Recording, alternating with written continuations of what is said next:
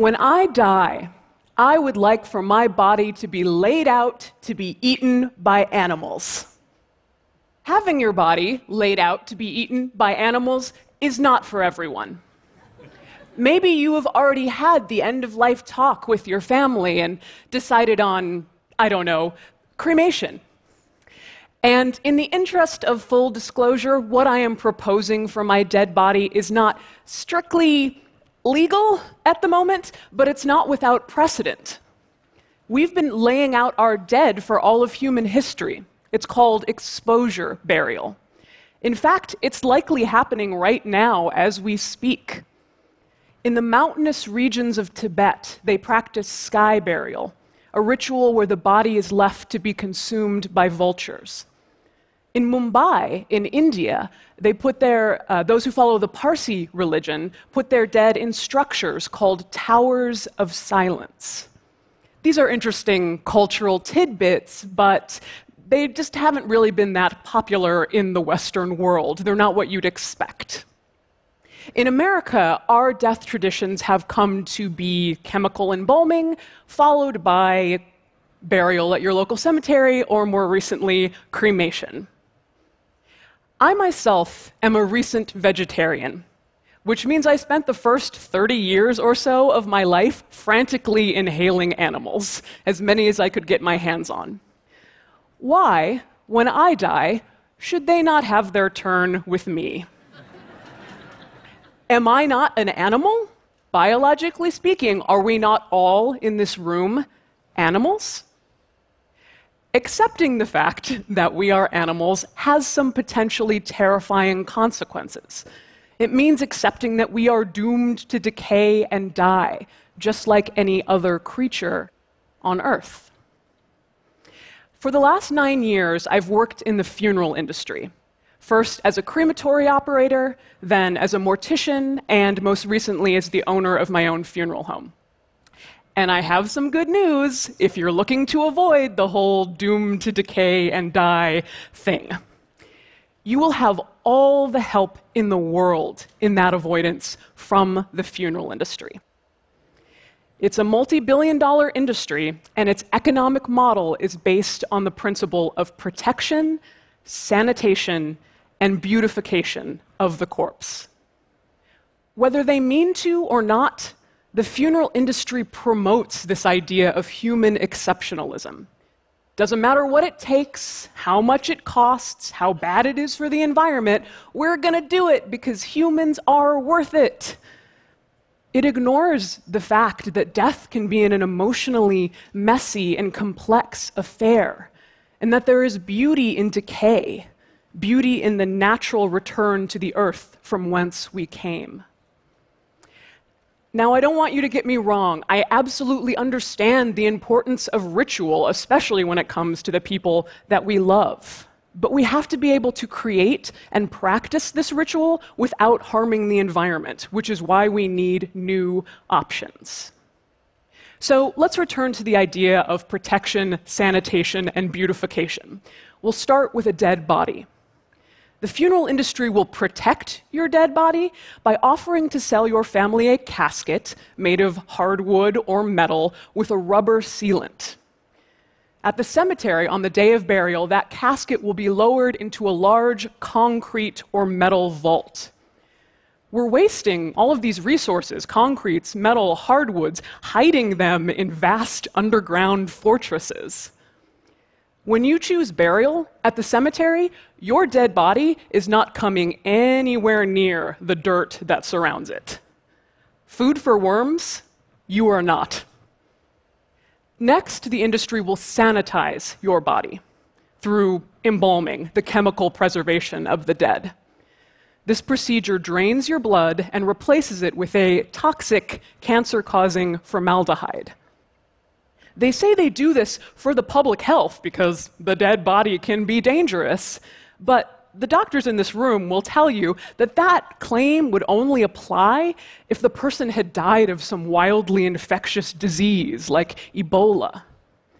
Even human decomposition, which, let's be honest, is a little stinky and unpleasant, is perfectly safe. the bacteria that causes disease is not the same bacteria that causes decomposition. Finally, the industry will beautify the corpse. They'll tell you that the natural dead body of your mother or father is not good enough as it is. They'll put it in makeup. They'll put it in a suit. They'll inject dyes so the person looks a little more alive, just resting. Embalming is a cheat code, providing the illusion that death and then decay are not the natural end for all organic life on this planet. Now, if this system of beautification, sanitation, protection doesn't appeal to you, you are not alone.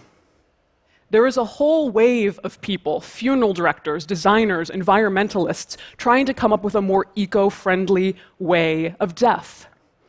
For these people, death is not necessarily a pristine, makeup, powder blue tuxedo kind of affair. There's no question that our current methods of death are not particularly sustainable, what with the waste of resources and our reliance on chemicals. Even cremation, which is usually considered the environmentally friendly option, uses, per cremation, the natural gas equivalent of a 500 mile car trip. So, where do we go from here? Last summer, I was in the mountains of North Carolina hauling buckets of wood chips in the summer sun. I was at Western Carolina University at their body farm, more accurately called a human decomposition facility. Bodies donated to science are brought here, and their decay is studied to benefit the future of forensics. On this particular day, there were 12 bodies laid out in various stages of decomposition. One, some were skeletonized, one was wearing purple pajamas, one still had blonde facial hair visible. The forensic aspect is really fascinating, but not actually why I was there. I was there because a colleague of mine named Katrina Spade is attempting to create a system not of cremating the dead, but composting the dead. She calls the system recomposition, and we've been doing it with cattle and other livestock for years. She imagines a facility where the family could come and lay their dead loved one in a nutrient rich mixture that would, in four to six weeks, reduce the body, bones and all, to soil. In those four to six weeks, your molecules become other molecules. You literally transform. How would this fit in with the very recent desire a lot of people seem to have to be buried under a tree or to become a tree when they die? In a traditional cremation, the ashes that are left over, inorganic bone fragments, form a thick, chalky layer that, unless distributed in the soil just right, can actually hurt or kill the tree. But if you're recomposed, if you actually become the soil, you can nourish the tree and become the post mortem contributor you've always wanted to be, that you deserve to be. So that's one option for the future of cremation. But what about the future of cemeteries? There are a lot of people who think that we shouldn't even have cemeteries anymore because we're running out of land. But what if we reframed it and the corpse wasn't the land's enemy, but its potential savior? I'm talking about conservation burial where large swaths of land are purchased by a land trust. The beauty of this is that once you plant a few dead bodies in that land, it can't be touched, it can't be developed on. Hence the term conservation burial. It's the equivalent of chaining yourself to a tree post mortem. Hell no, I won't go. No, really, I can't. I'm decomposing under here any money that the family gives to the cemetery would go back into protecting and managing the land. There are no headstones and, and no graves in the typical sense. The graves are scattered about the property under elegant mounds, marked only by a rock or a small metal disc, or sometimes only locatable by GPS. There's no embalming, no heavy metal caskets, my funeral home sells a few caskets made out of things like woven willow and bamboo, but honestly, most of our families just choose a simple shroud. There are none of the big vaults that most cemeteries require just because it makes it easier for them to landscape. Families can come here, they can luxuriate in nature. They can even plant a tree or a shrub, though only native plants to the area are allowed. The dead then blend seamlessly in with the landscape. There's hope in conservation cemeteries. They offer dedicated green space in both urban and rural areas.